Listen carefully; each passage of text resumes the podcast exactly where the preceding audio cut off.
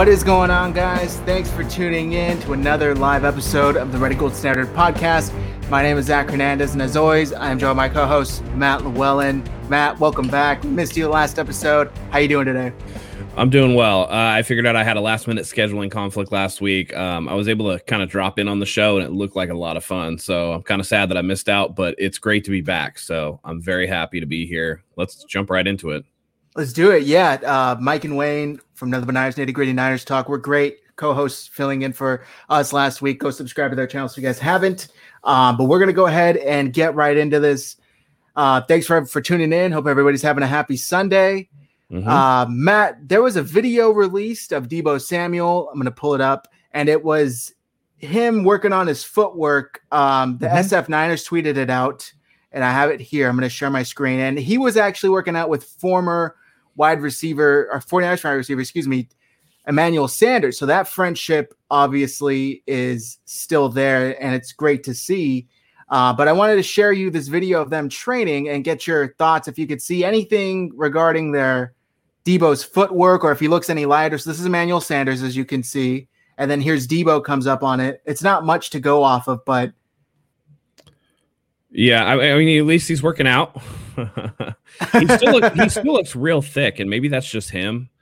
Um, and again, this is like, yeah, Deebo was never meant to be the most fleet-footed guy anyway. Um, he still looks thick. I don't know necessarily in a bad way. Um, but you know, it's hard to tell. It looks like he's doing some stuff. This is from Coach Yak.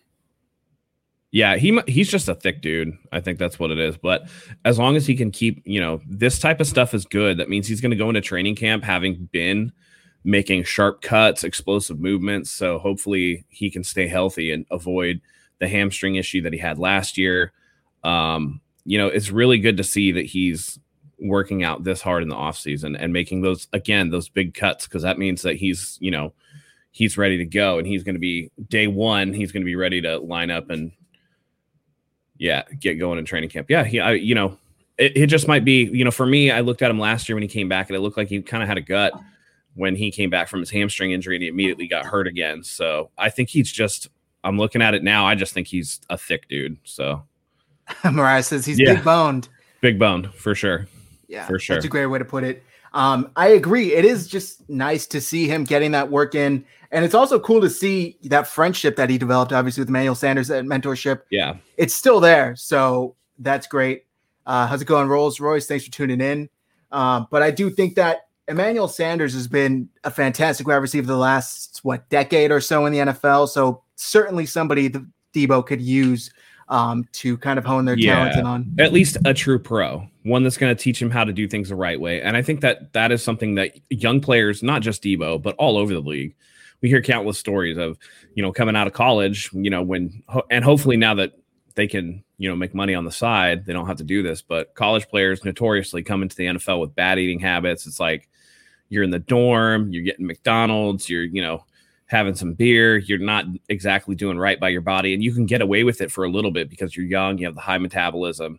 But as you start getting the wear and tear of the NFL life, you know, you got to start taking care of your body. And it's the reason that you know Tom Brady can stick around after however many years because he's doing that avocado ice cream stuff, and you know, it, you have to invest a lot into your body to get a lot out of it. You know, and I, we've all been there, right? We've all been like, man.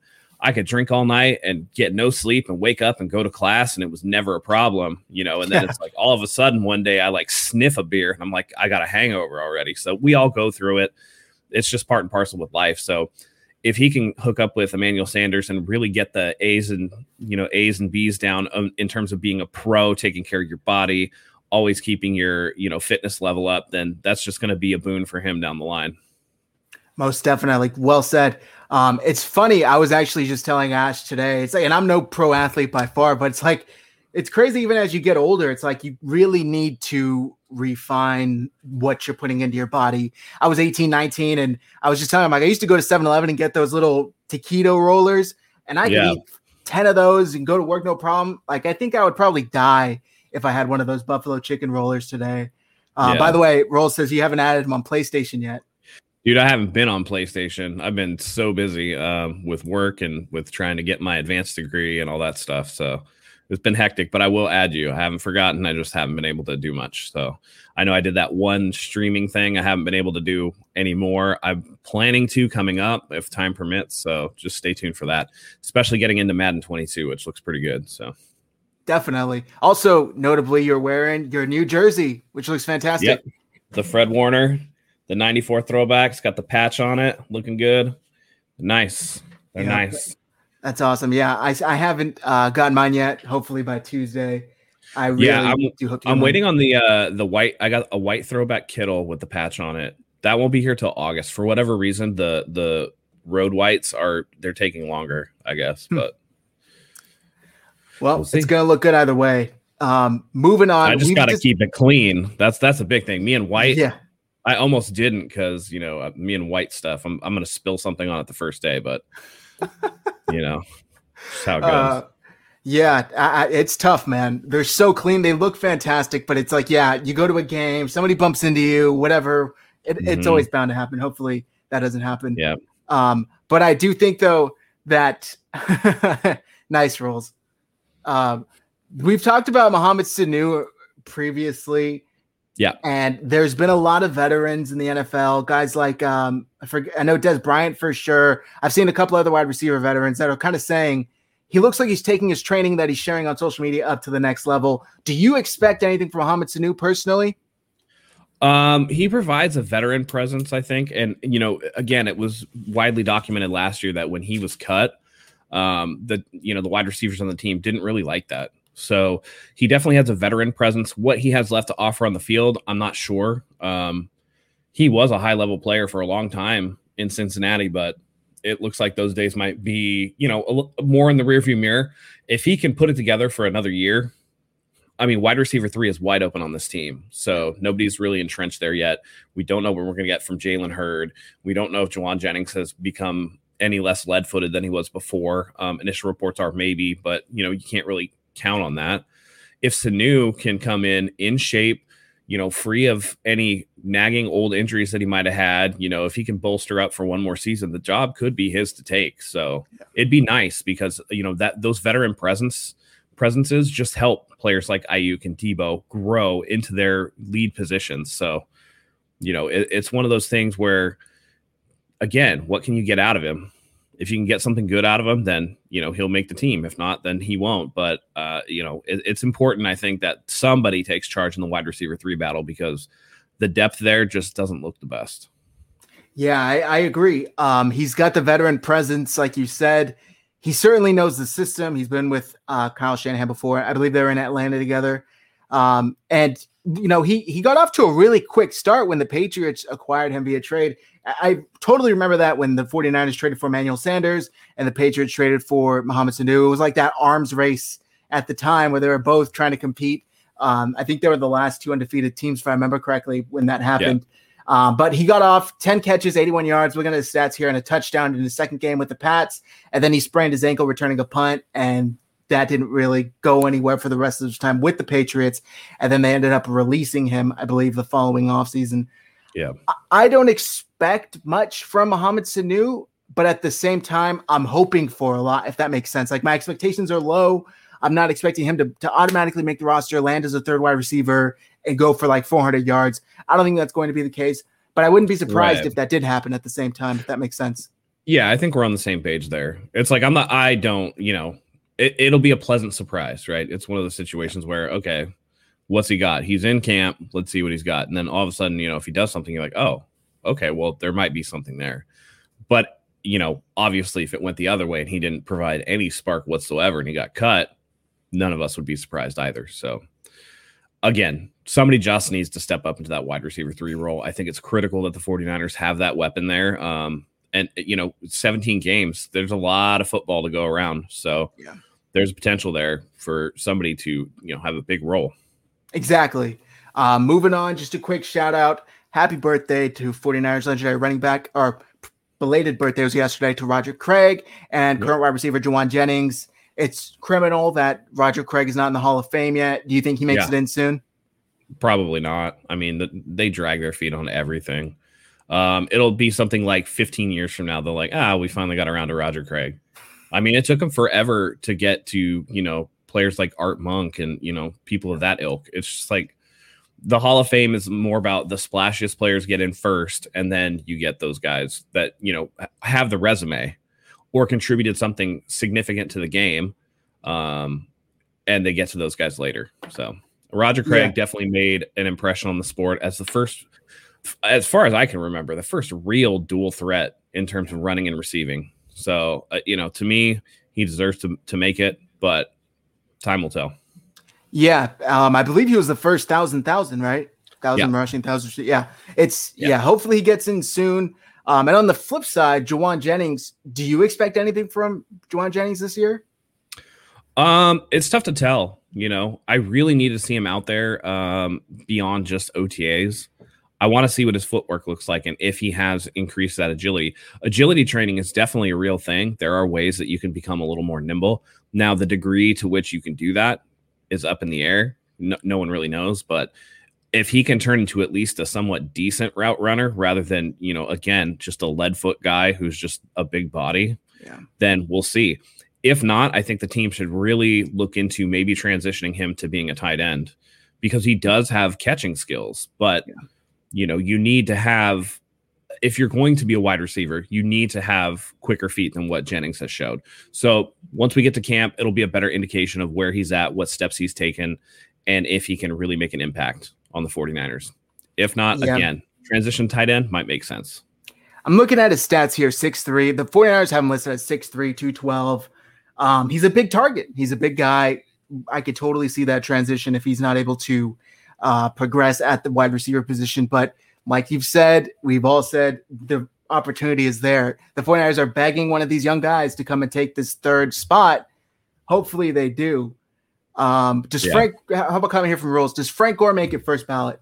I don't think so. I don't think so because I think he's going to be penalized for the longevity aspect of it. Like, yes, he's, I think he's what, third all time rushing now? Uh huh. But he's also been playing since like 1850. So I love Frank Gore to death. Like I absolutely love Frank Gore, but he doesn't pop off the page as like a Hall of Famer. You know what I mean? Yeah. He will be a Hall of Famer because the resume is there, but I don't think I don't think that he's going to make it first ballot because the committee and the voters are going to be like, well, he played for 20 years, so of course his numbers look really good. You know? Yeah. Because again, it's one of those things.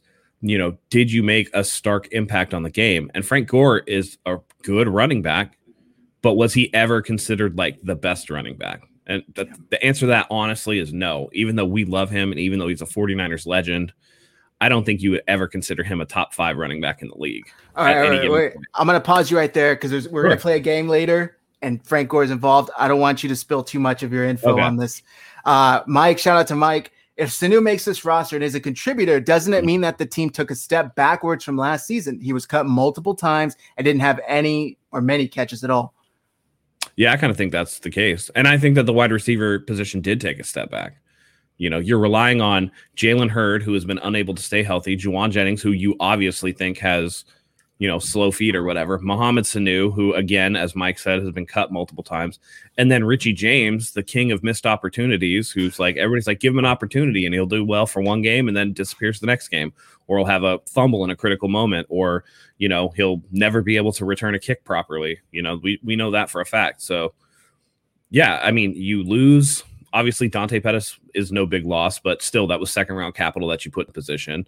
Kendrick bourne who was a contributor on this team got overpaid to go somewhere else so you lose him um, you know just there was loss upon loss and there were avenues to kind of fulfill the position but even in the draft i mean they went two running backs in the draft um, when there were decent wide receivers on the board and didn't do anything about wide receiver until they brought in uh, Austin Watkins as an undrafted guy. So, you know, th- this is again, I've said it all offseason. Wide receiver three and beyond is the biggest question mark on this team. Um, it, it, has the potential to be disastrous if either Aiyuk or Deebo go down for any, you know, meaningful length of time.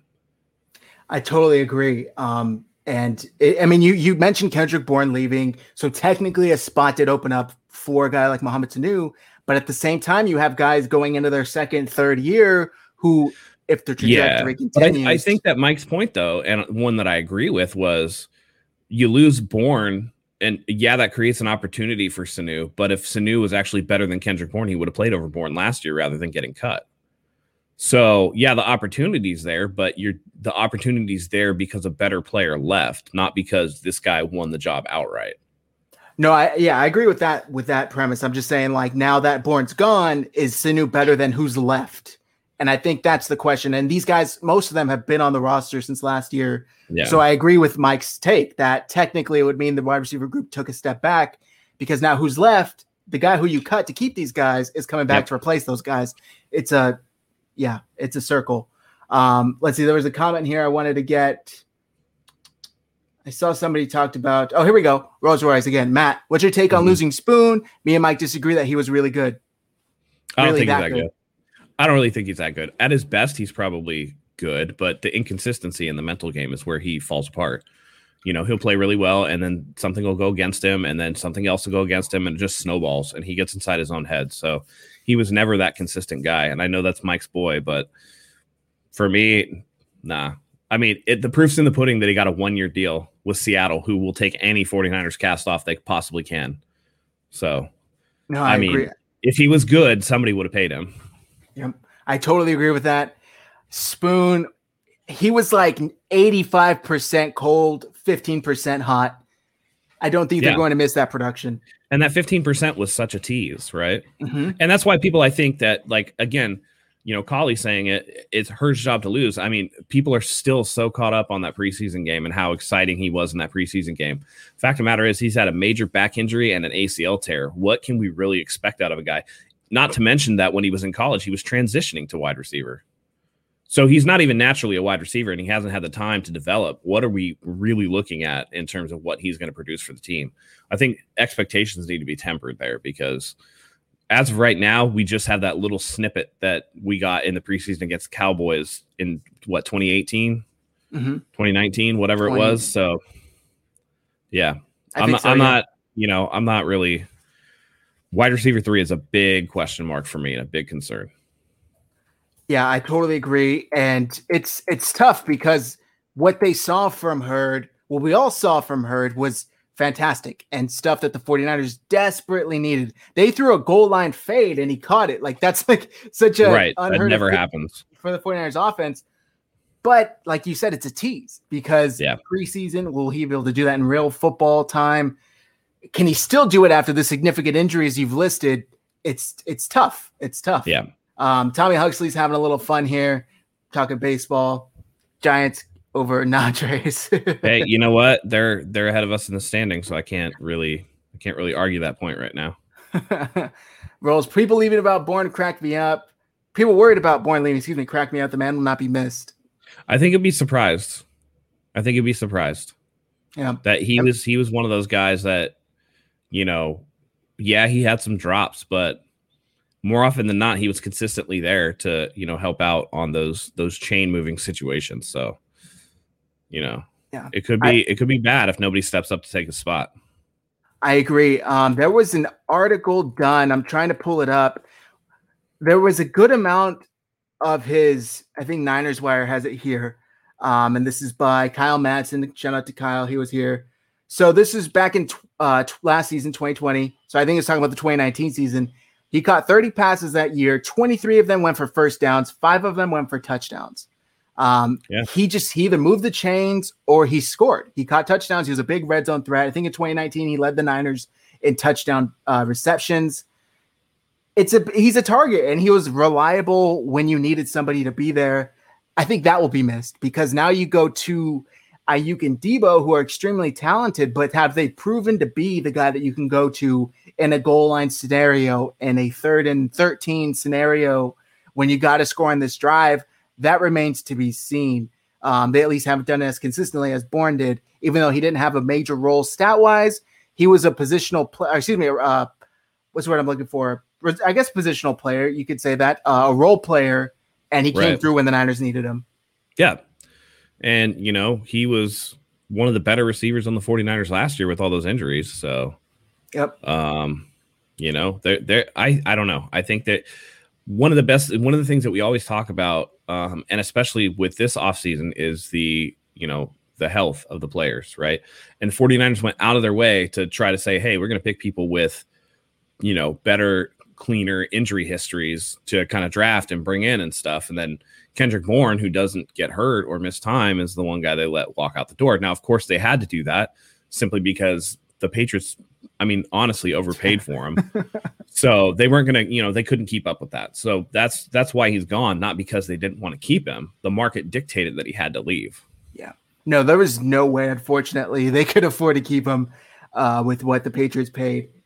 Um, it was just way too much. Going through some of the comments here. Yeah, first of all, Mariah, totally agree with this. Back injuries are no joke. That's a hard thing to come back from, especially playing football. I mean, they were he didn't fly. If I remember Peter King's article report that came out, he didn't even fly with the team to the Super Bowl, right? Because they were concerned.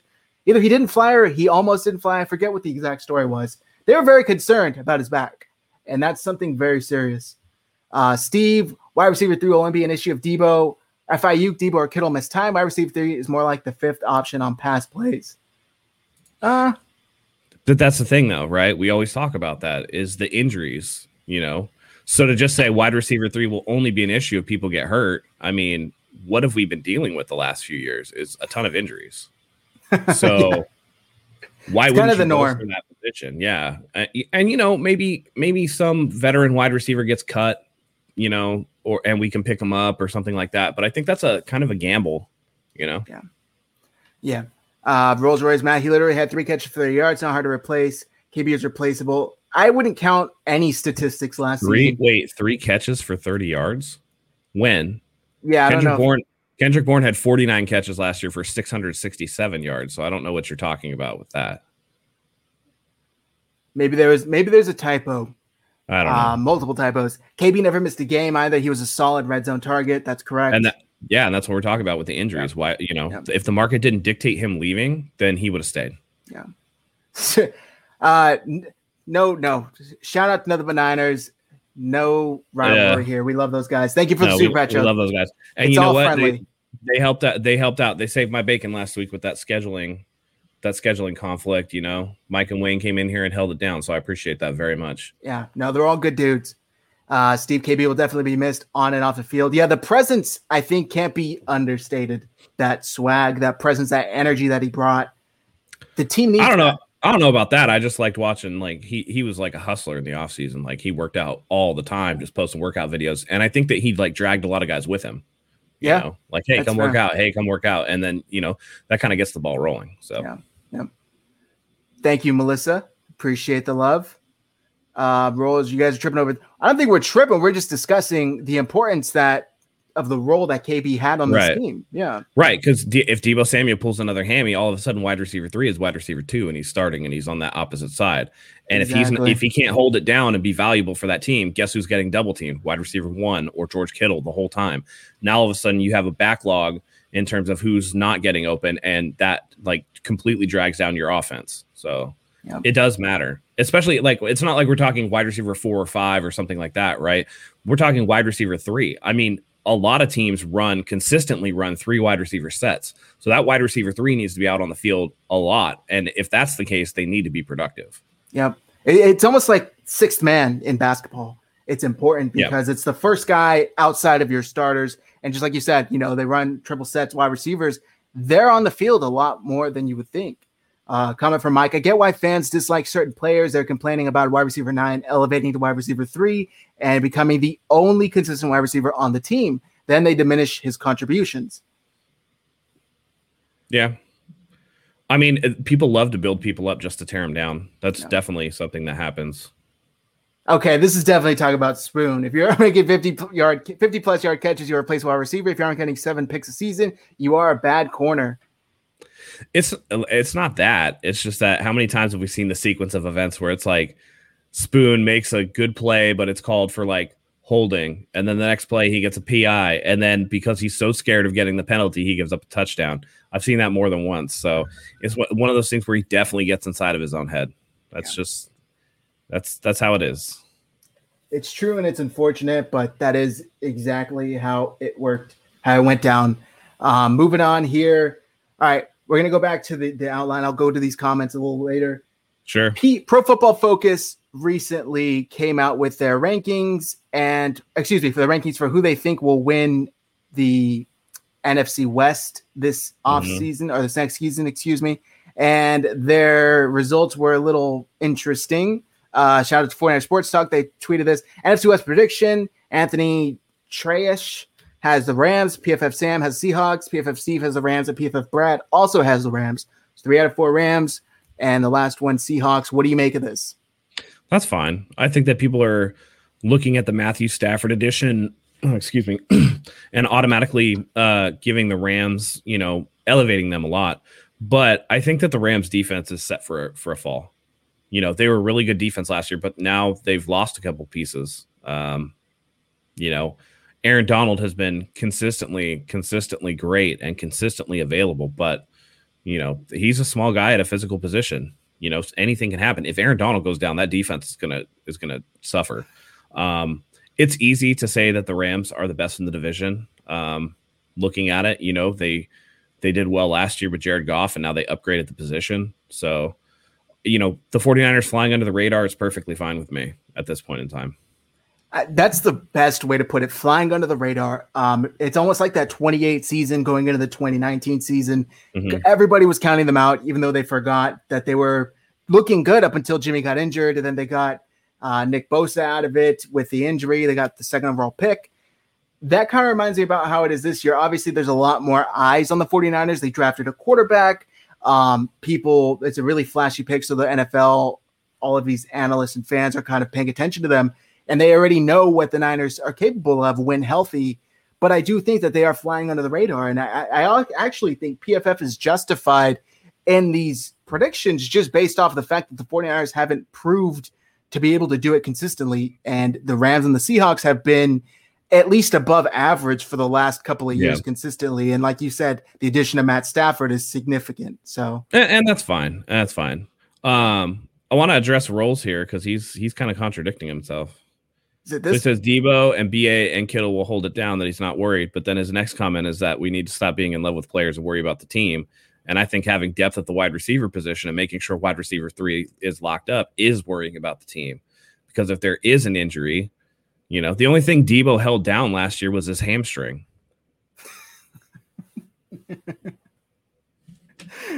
Sorry, he had he had 330 yards receiving. Yeah. He wasn't available. He played seven games last year. If you don't think that you need to take into account a wide receiver three, come on, man. It doesn't matter. I don't care who the player is. I just want a wide receiver three that's, you know, consistent. I agree with that last point specifically. It's not that it's Kendrick Bourne that we're missing. It's right. the fact that the it could be any no-name player with those statistics, and we would both agree that that loss is now significant and needs to be replaced. Um, so I do think that that's he says uh, 2020 is going to ha- not going to happen again. It's not. There's no way to prove that. You don't know. You don't know how many years in a row did the Chargers get decimated by injuries? They were on paper the best team in the AFC West, and then year after year they got injured.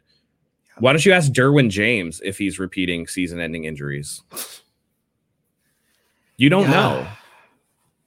No, that's true. Uh, Mariah says they didn't think we'd be shit in 2019 either. Exactly. Uh, Seahawks ain't doing it nothing this year. As long as they have Russell Wilson, they're good for at least eight or nine wins a year. And now probably like nine or ten since it's a 17 game schedule. Yeah. Matthew Stafford isn't going to make them deadly, just like Russ can't make up for no O line. I don't know. Those receivers there are good. yeah, it's a good trio now.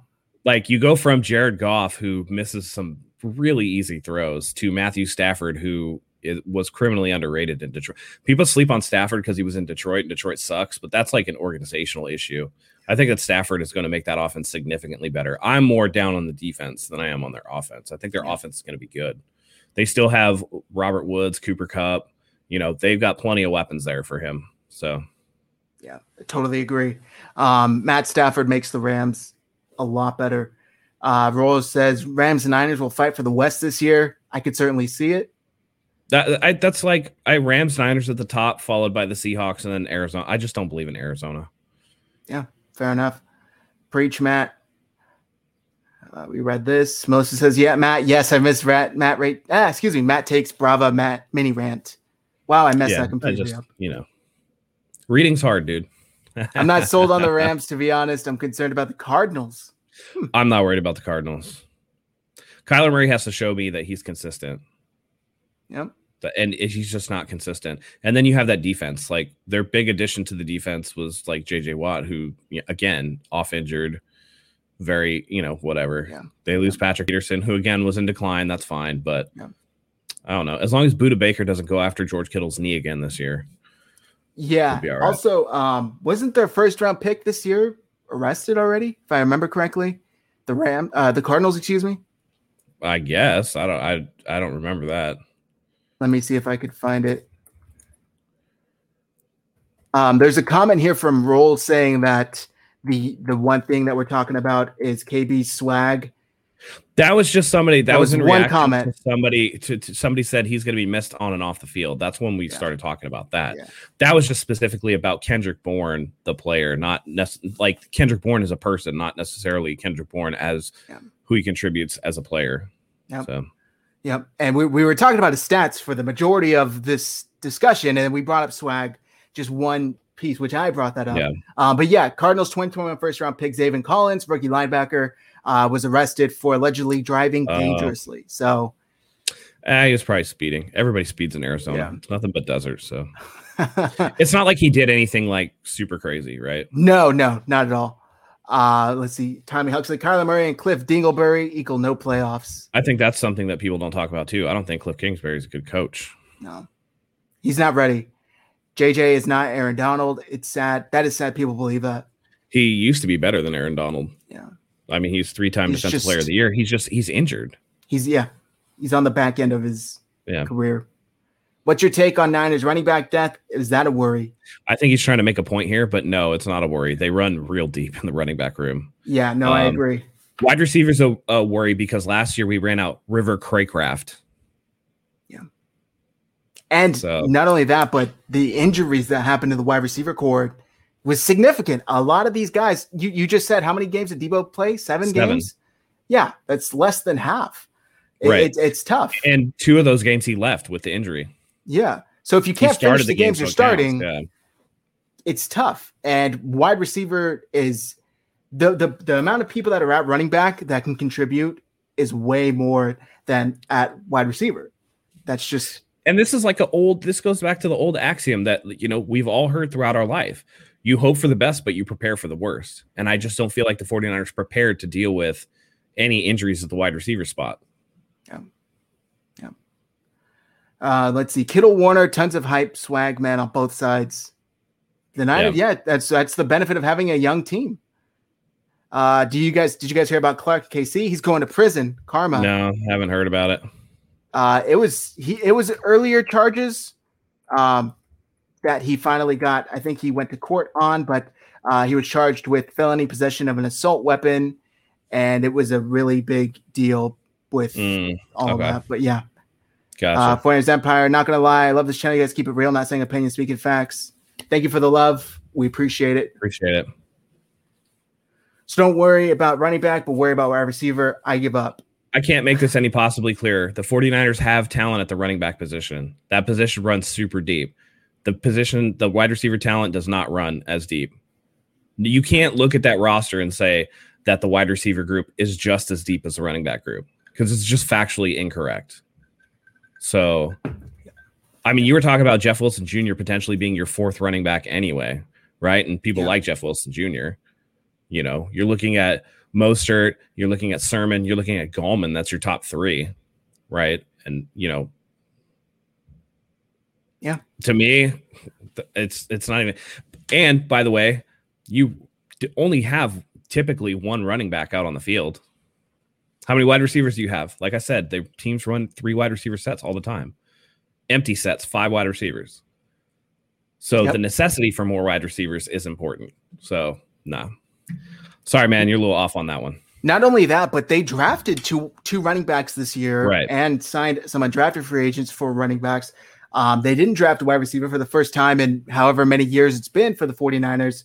So it is tough. And the the the people that are returning from last year are either unproven, often injured, and you take away the top two options, it's a lot of question marks. Right. And I think that's what we're saying here. Not that we're not completely worried about the depth of running back at all. Right. It's just weighing the volume, weighing the importance here.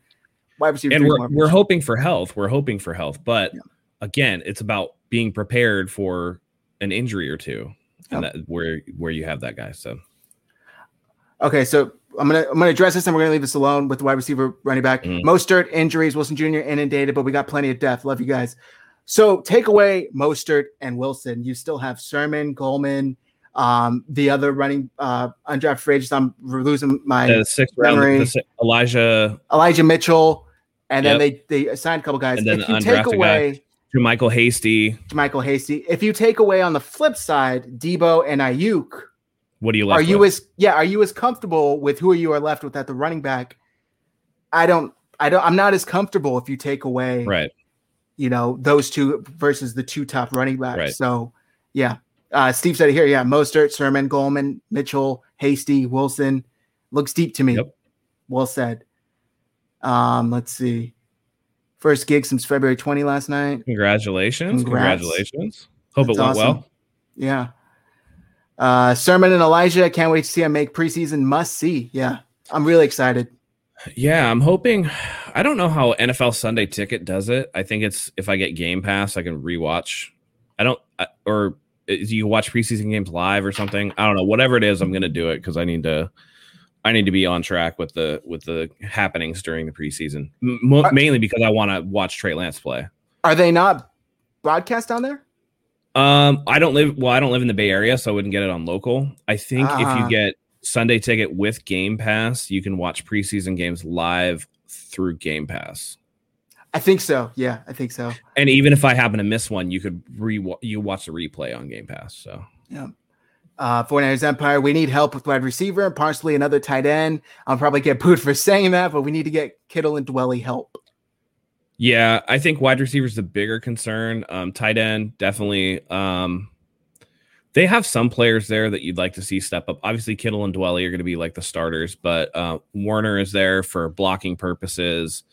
Um, you know, for like a tight end three or four, I think you can you can probably find somebody on the free agent wire to kind of do what you need to do. That's not as much to me. I think actually wide receiver three and then linebacker three are the bigger issues. So um I think as it stands right now, Nzeocha and Al-Shaair like three and four on the on the linebacker depth chart. So uh, maybe that just speaks to what DeMeco Ryans is going to do defensively in terms of maybe he's going to run, you know, more nickel coverage, but who knows?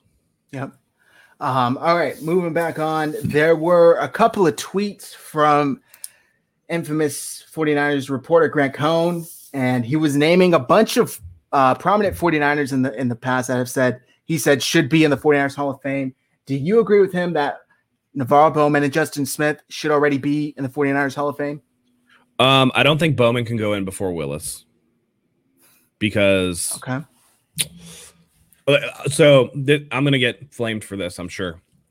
But my opinion was that NaVorro Bowman would not be nearly the player that he was if Patrick Willis didn't play beside him. I think that Willis took a lot of pressure off of Bowman.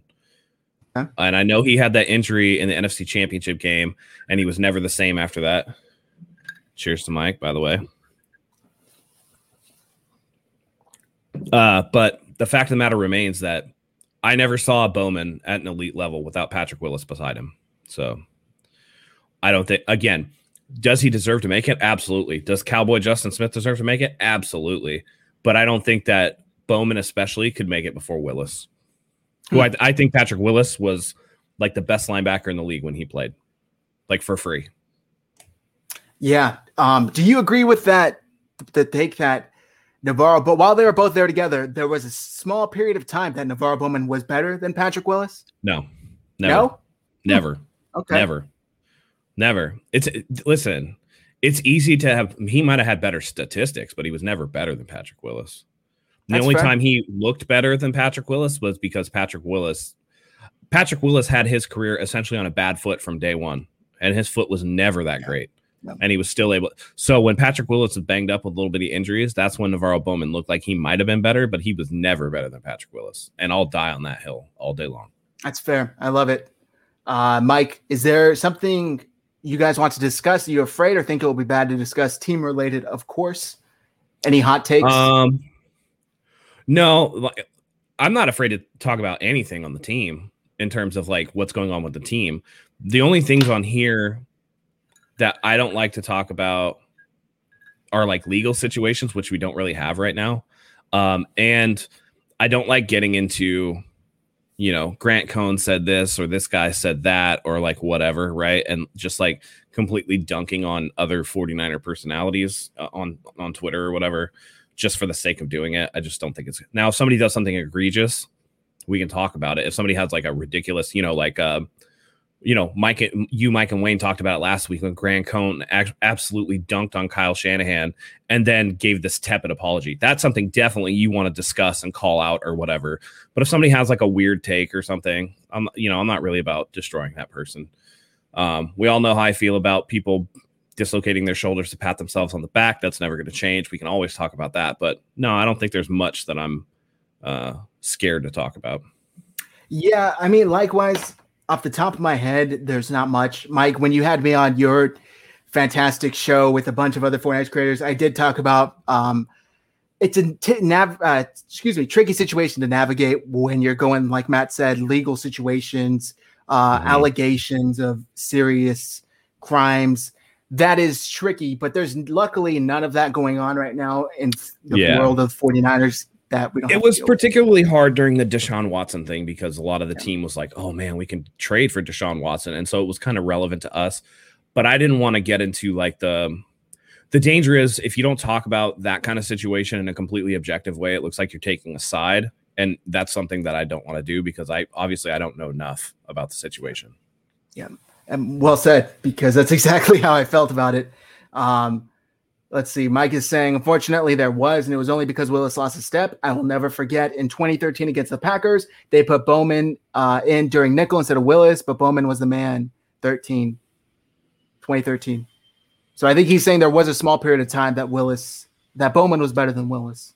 I mean, I, listen. I mean, and everybody's entitled to their opinion. I'm just saying from my perspective. Like Patrick Willis is one of like my all-time favorite 49ers. So I'm kind of uh, I'm admittedly biased when I say that Patrick Willis is like you know is the guy. So yeah.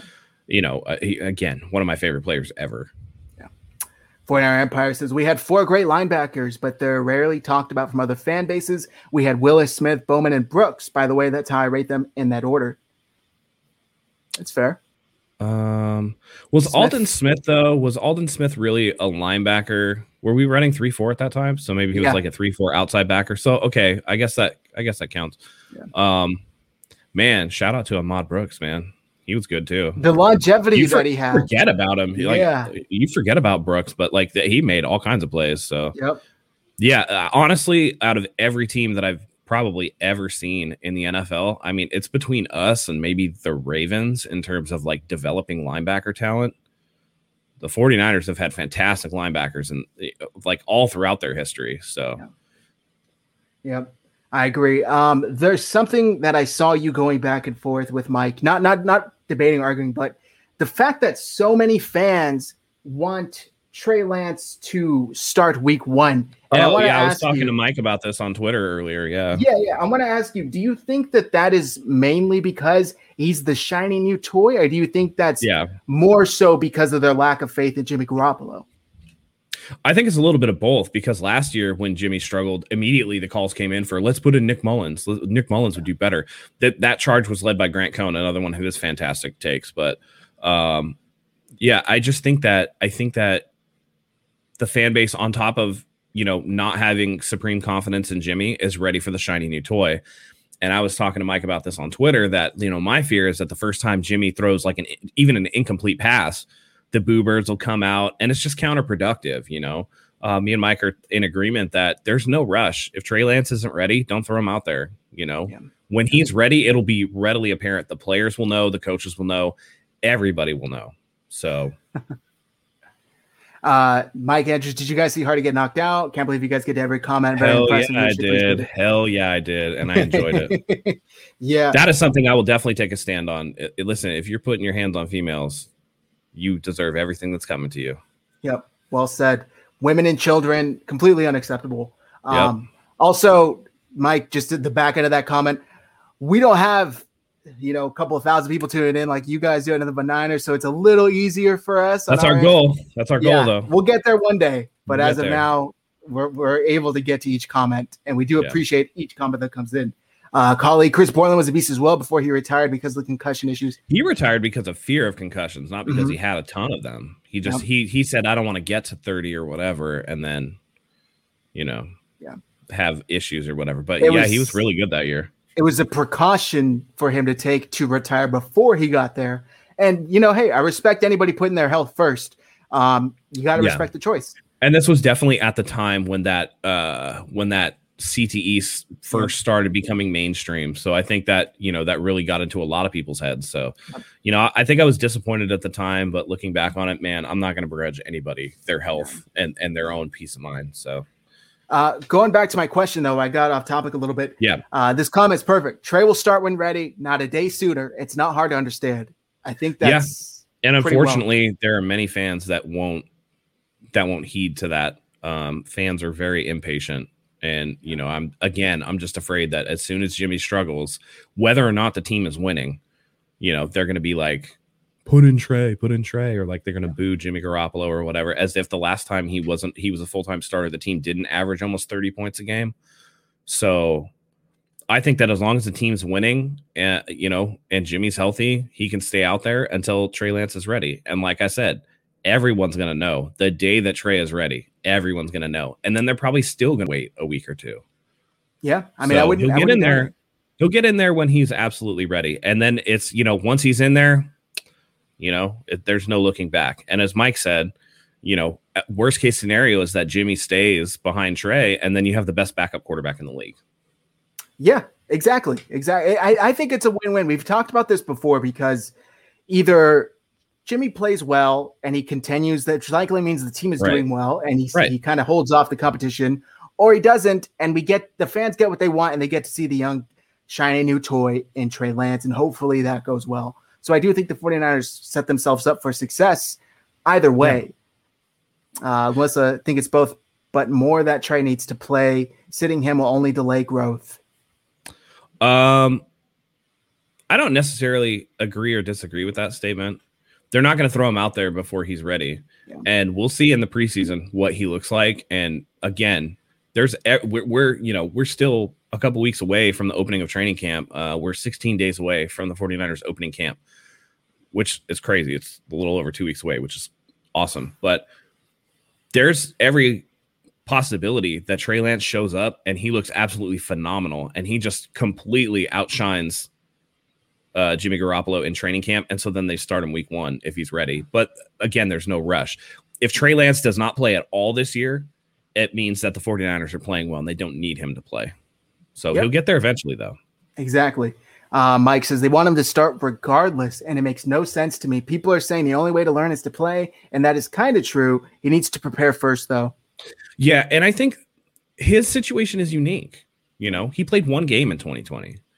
You know, he he has uh, again as ma- people, you know, and I said it too. When this was only to combat the Mac Jones is way more experienced than Trey Lance. They have the same number of college starts. The difference being is that Mac Jones, the bulk of his starts came this past season, so he's been playing. I think that Lance really needs to. That much time off is definitely going to you know affect somebody. So, and again, this team is in a position with so much talent and a, a competent starter like Jimmy Garoppolo that you definitely don't need to play him. That yep. that's the thing. It, there's you know Cincinnati needed to play Joe Burrow because they stunk, right? Um, like the by contrast, the Chicago situation. There's no way that Andy Dalton is going to be better than Justin Fields after no. training camp. And Matt Nagy can come out and say the plan is to sit him all year, all you want. But when they get to training camp and it's day one and the ball is flying off of Justin Fields' hands, and then they look at Andy Dalton.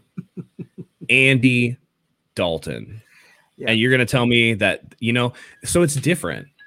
Jimmy Garoppolo is a higher level starter than Andy Dalton. Jimmy Garoppolo's biggest issue, which the coaches and you know the the GM uh, John Lynch said, is his availability and the fact that he gets injured. So yeah. one of three things is going to happen: either Trey Lance comes in and blows everybody away and he starts right away. Jimmy starts, the team plays well, and Lance doesn't have to start. Or what's probably the most likely, sadly enough, is that Jimmy plays for five games, gets injured, and then Lance has to come in anyway. So, well said. Um, this comment here, Mike, we did talk about the videos from Deebo Samuel right at the beginning, so you probably missed it. But I do think that he, he looks. He's rough, thick. Yeah, roughly the same. Hard, I was gonna say it's hard to judge though because he, like, he was wearing like a baggy T-shirt. Yeah, yeah. He wasn't. He so. wasn't in his uniform. He wasn't in uh, pads. So it's yeah, it's different. Um, but we both agreed it's nice to see him doing the work because that's that's the biggest thing. Yep. By the way, if you guys haven't, please make sure you hit like and subscribe to our YouTube channel. We are so close to our goal of 2,000 subscribers. Once we reach 2,000 subscribers, we're going to be giving away another 49ers jersey. And also go hit that follow on our Twitter account. We're so close to 10,000 subscribers, or excuse me, 10,000 followers. Once we get there, we'll also give away a 49ers jersey. So you got a couple chances to get a 49ers jersey, Twitter yeah. and YouTube. Um, thank you, Will 49er, for the for the um, super chat. He says Jimmy Garoppolo is an expensive insurance policy. Kyle Shanahan wrecked the car two of the last three years. You pay a high premium. I don't know what that means though. Kyle Shanahan wrecked the car. Um, I don't know. I think those injuries would have happened to any. They like the ACL was kind of dumb because it's like Jimmy, you don't need to be running like that, right? But it's a freak injury. Um, and and then the high ankle sprain. I mean, that could have happened to anybody. You know, uh, guy came in low, and Jimmy was planted to try to throw, and that, that happens. So I don't know. I, I disagree with this. Kyle Shanahan's the person injuring people. I just don't. That just doesn't hold water with me.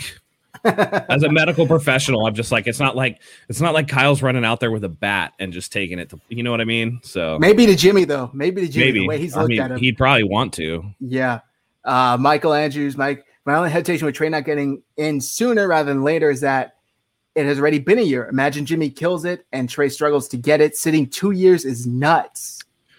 Yeah, but we should be worried if they took Trey at three and with with the one thing that everybody said is that he picks up everything super quick and then he's struggling to get it. I think that that is that's going to be worrisome, and it it would be a similar situation to what we're seeing with Jordan Love in Green Bay, where Aaron Rodgers doesn't have a problem holding out because he's like Jordan Love sucks. Yeah, you know. So I don't know.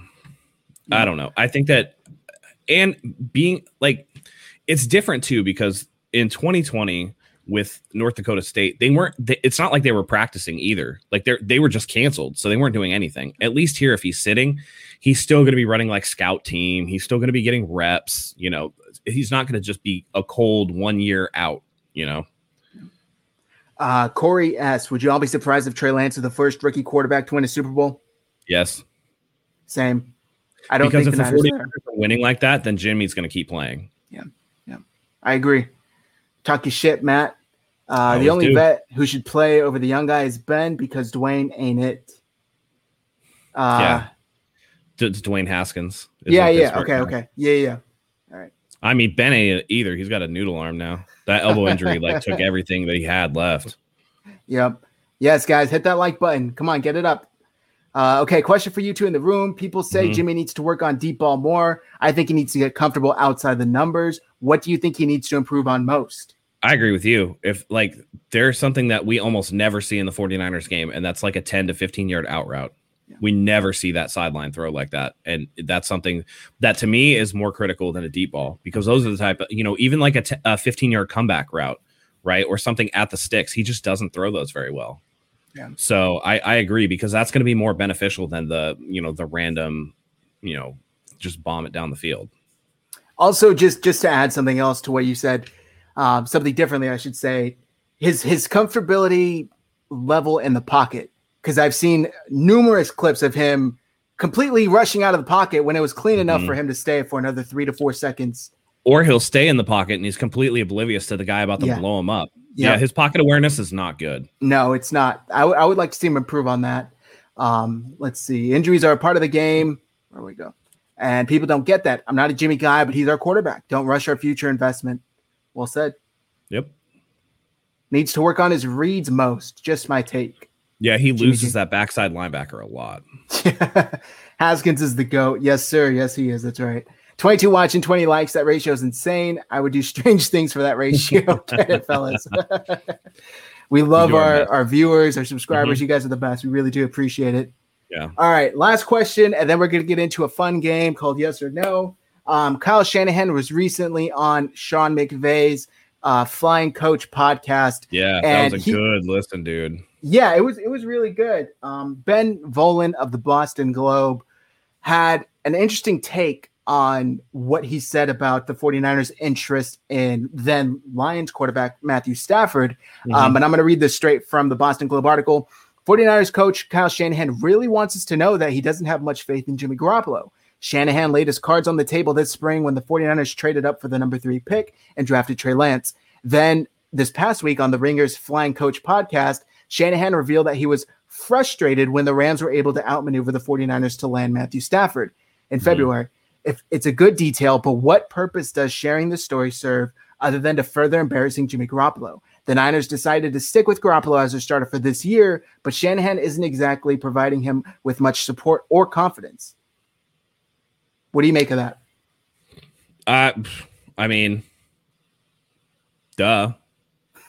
After the Super Bowl, they they courted Tom Brady for a little bit. You know, Yep. it's been. I've said this from day one. I've never thought that Kyle Shanahan was a big Jimmy Garoppolo fan, and that he only had him because there was nothing else better out there. And you know, he's well liked in the locker room, but this is a business, and why wouldn't you? They've Kyle and John have said this the entire time. If you can get better at any position, you go and do it. Uh, yes, Tommy, this is a Warner jersey. Yep. Um, dude, like, what? Come on, if Yeah. you can get better, like you're looking at Tom Brady and potentially Matthew Stafford, who again in that same podcast, Kyle was like, he's one of the most underrated guys in the NFL, and it's because you you know you don't see him. Newbie, I don't think he was talking about Jimmy Garoppolo there. Uh, the Uh, report is he was talking about Ryan Tannehill. Yeah, yeah. That's what Ben Albright said. Um, but Yeah. do, do you agree that the main focus and point of this was to embarrass Jimmy Garoppolo, or do you think he was just trying to provide some No. clarity to the situation? No, he was he was answering questions honestly. Yeah. And I mean, for for for as much as people complain, you know, you know, oh, it's coach like uh, what was it? Uh, dang, I'm I'm spacing on his name right now. Was on with Grant Cohn. Jimmy Ward? No, no, it's a, one of our 49er personalities. We've had him on the show. We had him on the show with Jose Sanchez. Oh, uh, is it Jay Aponte? Yeah, Jason Yeah. Aponte. He was on there and he was doing like, hey, look at me. Look, I can give the coach speak answer. And he went and did it. And for as much as we complain about that, Kyle Shanahan is giving honest answers and then people are like hammering him for it. And I'm just like, come on, guys. You know, he, he's being honest. And I'm sure he's been honest with Jimmy Garoppolo. Kyle is not the type of guy who's sitting there going like, oh, I'm not going to tell. It's not an Aaron Rodgers situation where they went and drafted somebody and didn't tell him. I'm sure Kyle has definitely told Jimmy Garoppolo, hey, we're looking for a replacement because either you can't stay healthy or you can't get the job done you know, and maybe he's using it as a motivational tool, but I don't think he's out and out trying to embarrass him. So, Yeah, I, I agree. Um, I do think that the 49ers ML this entire time, this entire regime, I should say, has always been complete transparency, at least to their their players and those who they feel is is is worth giving it to. Um, some level of transparency to the fans and the media, obviously, but more so to their players. And we saw Jimmy go on. I think it was Damon Amendolara podcast, uh, CBS network, with his father, and he basically said, "Yeah, John and Kyle called me up, and they, we had a very, Yeah. very honest and blunt discussion about they were going to draft somebody." So I don't think it was to further embarrass Jimmy Garoppolo. I think Kyle was just laying it all out there. This is exactly how it happened. There's no need to sugarcoat it. It's in the past, especially, and we don't have Matthew Stafford, so there's really no point on Right. you know mixing anything up here. and here's the thing do we not think that this happens across the league? Do we not think that the Washington football team is constantly looking for somebody? Or, like, I mean, Chicago, Andy Dalton is our starter. Q- they put out that famous QB1 and then they draft Justin Fields because the opportunity to improve the position was there. Are they trying to embarrass Andy Dalton? No, they're trying to get better as a football team. And that's what all football teams are trying to do. You know, you're, Yep. if if Patrick Mahomes somehow became available for the Tampa Bay Buccaneers, you don't think that they would get rid of Tom Brady for Patrick Mahomes? Yeah. You know, Not, not in a heartbeat.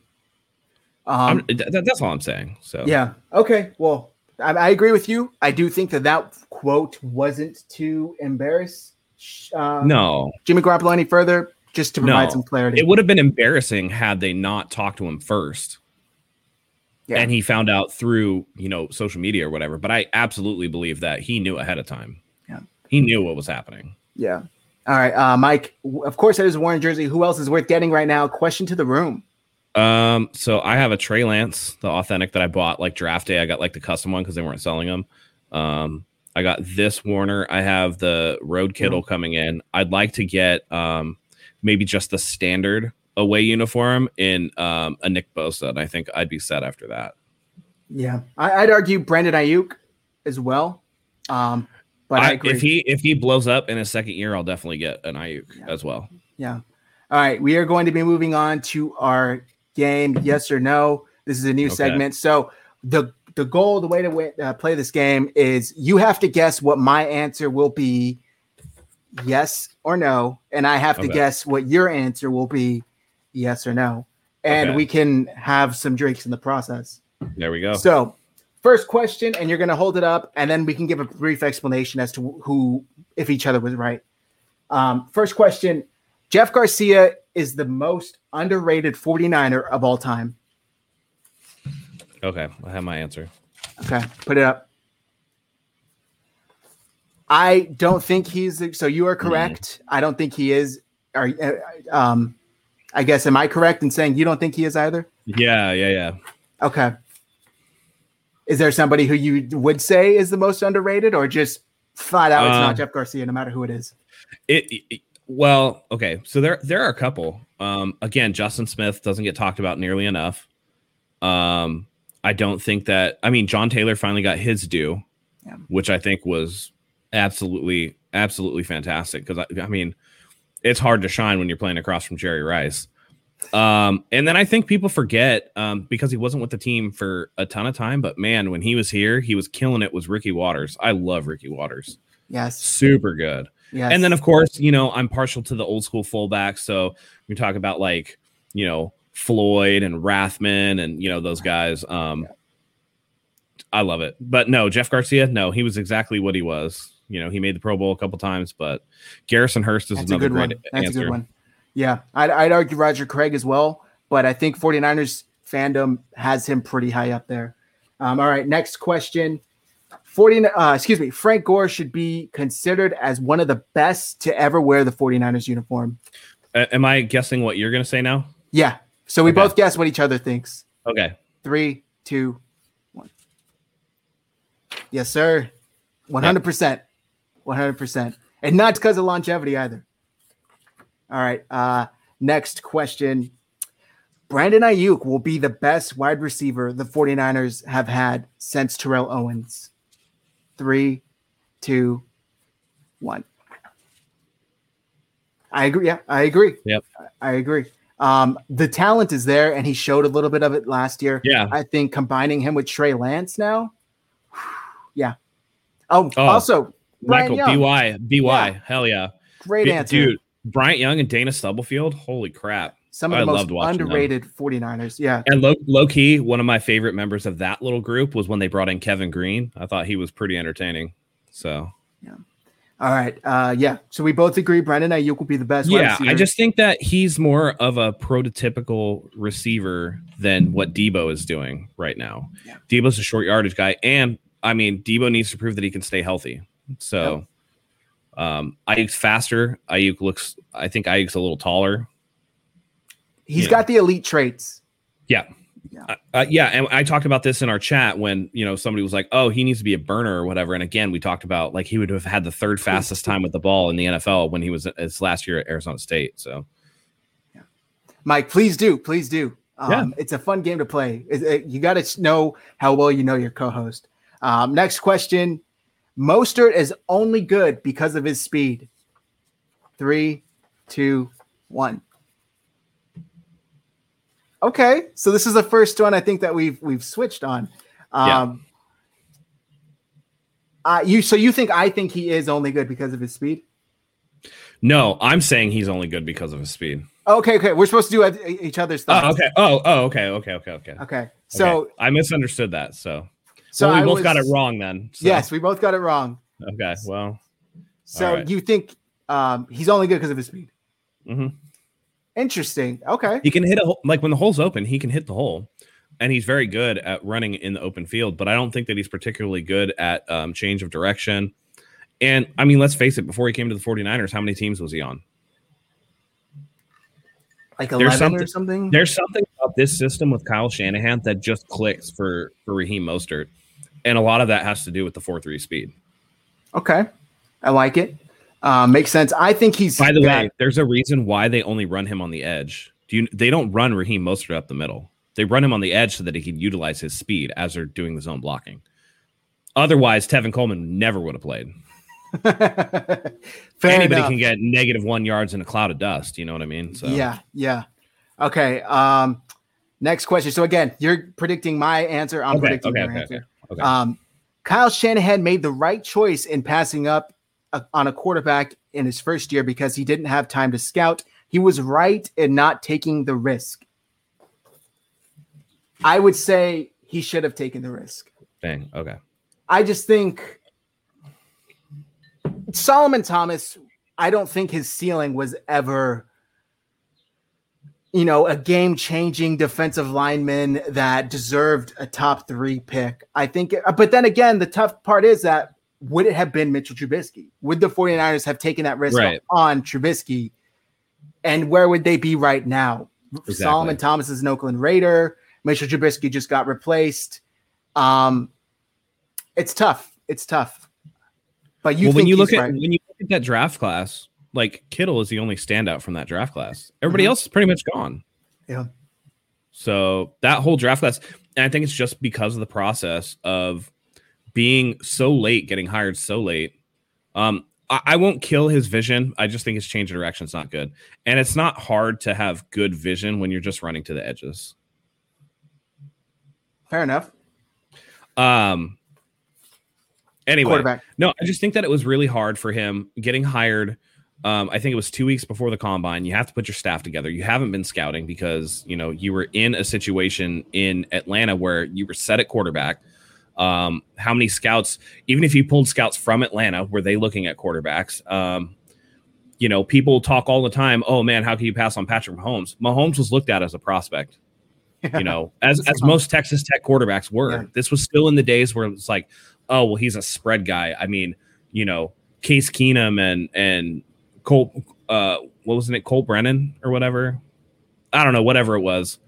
I uh, their quarterbacks always broke records, right? They're always throwing for five thousand yards. So This is a good point. Mike said, forget his ceiling. His role wasn't even defined here. As far as Solomon Thomas, yeah, he was kind of a tweener. He never really had. yeah, A, And I, I never liked Solomon Thomas from the beginning. I always thought he had baby hands. Even going back to Stanford, you watch the tape, he always had problems finishing. If he didn't get a clean wrap on you, he wasn't going to be the guy that drags you down one handed. No. So to me, he was too small to be a, an, an interior guy, and then he was too stiff and not really fast enough to be an edge guy. On top of the fact that he gave up a lot of broken tackles because he had small hands. So Yep. I think that that was just, and that just shows you how the 49ers were unprepared for the draft. They went with, you know, the cronyism, the nepotism that was, oh, he he had a class with John Lynch one time, so John Lynch knows him and likes him, Yeah. and everybody seems to think he'll be okay. So then they take him. I think he was thought of as the safe pick there by far. But even the safe pick didn't really pan out. Hopefully, to me, safe pick means you got a good shot at hitting on this, Right. regardless of the, the ceiling. And I don't really think they, Yeah. they hit on it. I didn't even think Um, he was that safe a pick. I No. thought he was just I don't know. Again, I never liked him that much. Now, I think like in uh 2017 when 2018 maybe Mhm. uh when they drafted Bosa, that was a safe pick. You know, that was a guy, he's clear consensus. Everybody thinks that he's the best edge rusher in the draft. Arizona took Kyler Murray. You know, there was thoughts of like Josh Allen's really good. You know, Montez Sweat came on because of the Senior Bowl. Like he looked really good. But the 49ers took Bosa even with the injuries because he was the guy that just, okay, his technique's good. Maybe he has a lower ceiling than the other guys and he won't get much better because he's so refined. But this is going to be the pick that they take because he's he's a can't miss guy. And I think that's that's the definition of of that. So safe. Yeah. Um, Steve, yeah, I think he said it best. Should have never passed on Watson. That was the quarterback. I like Watson a lot just because of his big game experience, but there was questions about Watson even, Mhm. you know. There were, yeah. As with any quarterback, it's a risk. Right. It's a giant risk. well, we I- saw it I- after um after this draft where Trevor Lawrence was the guy for like 3 years and then Trevor Yeah. Lawrence gets picked and people are like, "Man, I don't know about that Trevor Lawrence guy." All it took was one interview to say that like he, football doesn't define me and I don't need Mhm. to prove things. And people were like, "Oh, I don't know about that guy then." Yeah. Yeah. So, uh, what's up, PG? Thanks for tuning in. Great Yeah. channel. absolutely welcome, welcome. Yeah. All right. Uh, next question here. Got Okay. some other comments here. Me- Media hyped him up just like Mitch Trubisky. Yep, that's correct. Uh, Collie Mostert showed he could run with some power in some games last season. For example, the stiff arm versus the Rams. I think Matt would argue that's just not the norm with him. It's not. They don't run him in between the tackles. Yeah. Yeah. Okay. Uh, we have two left. So Okay. next question. This is the last season we'll see Jimmy Garoppolo, whether his performance is good or bad. He gone. He got, and if he's not, No. there's a problem. There's a problem with Lance if Yeah. if he's not going. Exactly. Well, cheers to being both correct. I got these new ice cube trays, and they they they they're like two halves. It's a bulldog sitting. They're like the, the Oh, dopest little ice cubes. They come. I'll send you a picture, but they, they come out as a little sitting bulldog. that's sick. Yeah. Okay. Last question for our game. First time playing, yes or no. George Kittle is the best player on the Niners right now overall. Three, two, You- go ahead. You're so I'm picking for you, right? Yeah, yeah. Okay. All right. Three, two, one. Again, both. Uh, well, am I right? Yes, you're right. And okay. I think cheers. I, I think Fred Warner and Nick Bosa are both better players than George Kittle. You know, it's funny. I didn't even think about Fred Warner. I, I had Nick Bosa in my mind for sure. I did not think about uh, Fred Warner, but now that you say it, yeah, I think that Nick Bosa has more talent than George Kittle. I think that Fred Warner has comparable talent to George Kittle, but is healthy.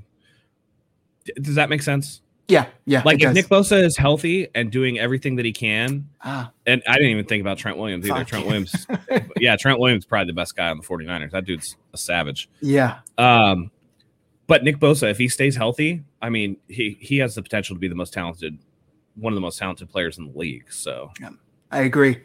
Um, so that concludes our first game of yes or no. If that was this good. is We should do something- that again. Yeah, I was just gonna say if you guys enjoyed it, we can definitely play more often. I, I gotta admit, I stole the idea from other YouTube shows, non-sports related, but it was fun to play. Get to know your co-host a little better.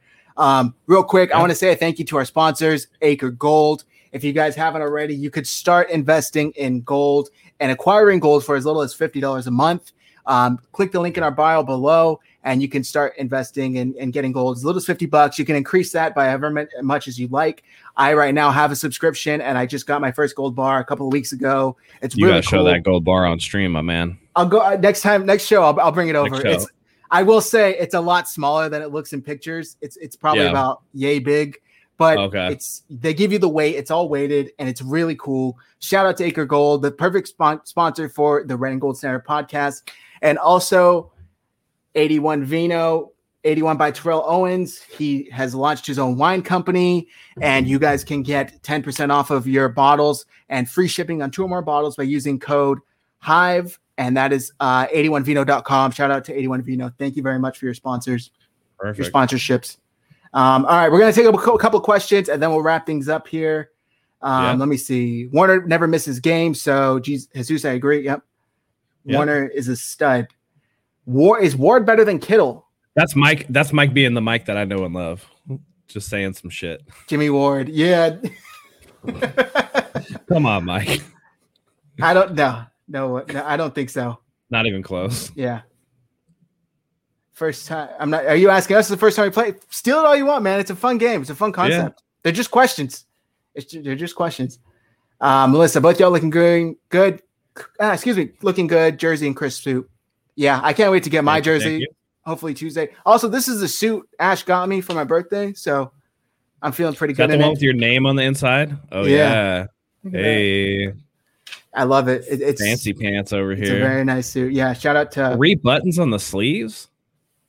five, four. But I can't count. does that does that mean it's more expensive? Like the more buttons means it's a better suit? I don't think so. I could pick th- with this website, you get to pick however many Ah. you like. I know. I just like. I think it looks cool. More buttons. Fancy pants over here. I know. Yeah, I know. Um, let's see. Corey S. But I do feel Warner, Bosa, and Kittle are keys to our success, and of course, quarterback position. Well, of course. I mean, they're sir. very important. Um, I would say outside of Trent Williams, that Kittle is probably the most talented offensive player we have. Most definitely. Yeah. Not Trey Lance, notwithstanding, because we don't know what we're going to. I was just going to say, for now, yes. For now, yes.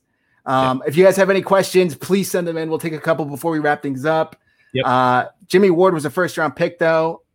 That doesn't necessarily translate to how they are at this point in their career. Maybe at one point, yes. But there's Yeah. a lot of first round picks on this team. Now, I'm not. Listen, Jimmy Ward's really good. Mhm. I'm not trying to take anything away. Um, you know, he's been healthy recently too, which has helped his cause. Um, I just worry. I don't know. I I just I can't put him above those other guys because safety just as a position doesn't necessarily make the impact that these other positions make. Yeah. So, and unfortunately, it's like you know, again, here's my baseball reference for the day. Um, the way that they determine WAR in baseball, defensive position comes up in that because a shortstop and a center fielder are inherently more valuable than a first baseman or a right fielder. That's just how it is. So when you talk about edge rusher, edge rusher is has significantly more positional value than a safety does. That's just the way that it is. Yep. Yep. Great point. Um, newbie, newbie. Will Shanahan be on the hot seat with a r- losing record this year? No. I don't think so. He just got extended and they just drafted a rookie quarterback. So that's going to buy him some time. Also, I think Jed York is terrified at the idea of having to search for another head coach. There's, Yeah. I think he's tied to him for at least Yeah. another three Yeah. years, regardless of the uh, outcome. Yeah. Uh, Melissa, is the OC really going to get more responsibility, or is it all Shanny on? No, no. That was just a that was just to promote the guy that they wanted to keep so that they could block him. Yeah. Because you can block lateral promotions, you cannot block actual position. So going from like quarterback coach to OC, you can't block that. So they gave him the title of offensive coordinator so that nobody else could steal him. That's that's essentially all that was. Yeah. Uh, this was an awesome show. Great to have Matt back. Thank you. Thank it's great to be back. Yeah. I enjoyed it. Yep. Zach, are you cheersing with water? No, it is a Sprite and vodka. I, I promise. Matt asked me that same question before. I did. I thought it was water too. Yeah. Cheers, Sprite vodka. Um, Mike, miss you guys. Wish you all success in the world. Invite me on sometime. Would love to have you on also. Yes, sir. Please. Absolutely. Anytime. And you know, I was telling Zach after you and Wayne came on last week, man, we got to get you two back on while I'm on. I'd actually texted him because I was done with what I was doing early while you guys were still going. And I was like, should I just pop in for like the last 10 minutes? But I didn't want to disrupt the flow of the show because you guys had something really good going. Um, I just had FOMO big time. I was like, oh, I'm missing out on this great conversation. I want to be part of it. So yeah, I would love to be be on the show with with you in in you know back and forth. We can we can trade Mhm. and go on each other's shows, um, especially as the season gears up. So um, we're gonna have a lot to talk about, and I'd love to talk about it with you guys. So Yeah, definitely. anytime, We'll be in touch. Definitely. Yeah. And thank you again, Mike, for coming on last week. absolutely saved, blast. saved my bacon. Absolutely agree. Uh, what parts on the offense need to get better? Red zone, middle of the field, etc. I think they're really good between the twenties. I think red zone offense is really where Yeah. really where they need work, and I think that um, second down running plays definitely need work. Mhm. So when you have second and nine and you end up with third and nine or third and 10 or third and eight, take, take, you know, they need to do a better job of getting into short yardage situations for third down. And so when you have the play action pass on first down and then you run it on second down and you're not getting yardage, it's just, it's essentially a wasted down. Yeah. Um, and then I would say late game play calling, like clock management stuff, could use a little boost as well. Yeah, and, and specifically, you mentioned it there. Between the twenties are fine. At red zone, they need to convert those field goals into touchdowns because they scored. They kicked way too many field goals where you can't build a lead or stay in the game if you're getting three for every seven the Yep. opposing team is getting. By the way, just another area, red zone offense, where a wide receiver three comes into play. yes, that's true. That's true. Uh, Tommy Huxley, but I agree. Kittle is the best tight end in the league. Jimmy Ward isn't the best safety in the league, so I agree. Positional value, I guess. Yeah. Yeah. Um, gonna walk into Levi Stadium like Mr. McMahon with that suit. will you do, will you do the the McMahon? Now we've been to a game though. You didn't. You wore a jersey. You didn't wear a suit. Nah, yeah, I'll, I'll rock my jerseys. Depending on where you sit in Levi's for a 110 like kickoff, there's no way you want to wear a suit in that stadium, especially sir. early season. Too hot. It's extremely hot. Too hot. Uh, so Mike's making his case here. Ward plays every single secondary position. Trent can only play tackle. Warner misses crazy tackles. Jimmy don't. Verrett can't play nickel. Who is more diverse and good where they go? I, I, I'm going to respond to this real quick. Uh, yeah, go ahead.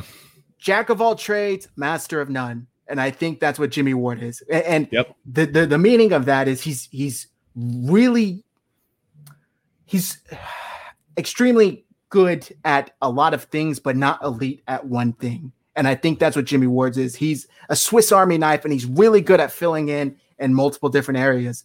But nobody's Mhm. ever saying, "Man, Jimmy Ward's the best DB or best sec base safety." Excuse me, best safety in the light league right now.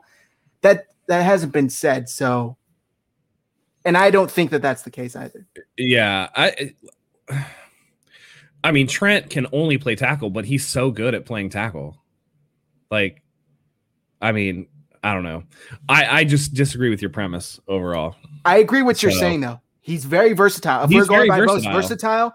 Definitely Jimmy Ward. If that's what we're grading on vers- versatility. Well, that well then I would argue it would be Deebo Samuel okay, that's that's another argument. because he can made. catch passes out of the backfield. Uh, he could do the reverses. He could do the screens. He could do slants. He could do, you know what I mean? Like, so Mhm. I don't know. Maybe he could throw a touchdown if they gave him the chance. He, yeah, he probably could. Uh, Mike and Wayne back I on think- here, make it happen. I just think, honestly, I think right now Mike is gassing us up. That's what's happening. we love Mike. Matt, so so nice to have you back. I hope you're on with both y'all. Yeah, Yeah. We'll, we'll we'll get you on definitely. Yep. I'll reach back out to you. We'll get it Yep. set up, Melissa. Uh, Marco, which rookie player are you excited to see and who will be a beast? Mine's Trey Lance, Sermon, Aaron Banks, and hopefully Hufanga. Hopefully. Yeah, I'm I'm looking at Hufanga. I think Aaron Banks. I know people disagree. I think Aaron Banks is starting day one. Yeah. He's second round pick. Like he's starting day one, in my opinion. Mhm. Um, and he's a big boy too. So that just beefs up that line. Obviously, everybody's excited to see Trey Lance. Um, you know, he's going to get his opportunities in the preseason. That's going to be real nice to see him there and see what he can do. Um, and again, Trey Sermon, also looking forward to. But I want to see if one of the late round guys like Elijah Mitchell or undrafted Austin Watkins, I'm really interested to see who can, you know, affect the return game. Mhm. And then, of course, because I'm a Michigan college fan, Ambry Thomas is somebody I want to see too. Yeah. Great, great. Well said. Um, I see we have some super chats here. Our guy Joey Arredondo. 49ers high by another by Niners crossovers are great. Thank you, Joey. And Mariah, great job, fellas. You two are a great duo. Keep killing it. Thank you so much. we appreciate both of you guys. Thank you for tuning in. We really do Yeah. appreciate you guys' viewership. 49ers high, if not by Niners would be fire. We'll get it, guys. We'll get it set up. We really do Yeah. appreciate it. Yeah. Uh, what games do you guys plan to attend? I Um, don't have any on the schedule yet, but I will definitely. yeah, because of my busy schedule and where I live, um, right now I'm only going to uh, the last game of the season in in Los Angeles at SoFi. Yeah, but we we'll we'll set something up. We're Next- trying to have a little year, yeah. Next year, I'll definitely be going to um, some games at Levi's. Yeah. Um, it's- it's just again, I'm I'm busy until the first part of 2022, so it's gonna be hard for me to get out and do that stuff. Yeah. Also, we the last show, if any of you guys caught it, when I had Mike and Wayne co-hosts, um, we discussed a potential hot dog slash chicken wing eating Oh, competition. God, yeah. So if you guys make it down here to San Jose, my place is more than welcome to host this eating competition, and we'll definitely live stream it. wings, uh, you know, I agree with Wayne. Even though I'm a white dude, I can still put down some wings. wings are my jam, dude.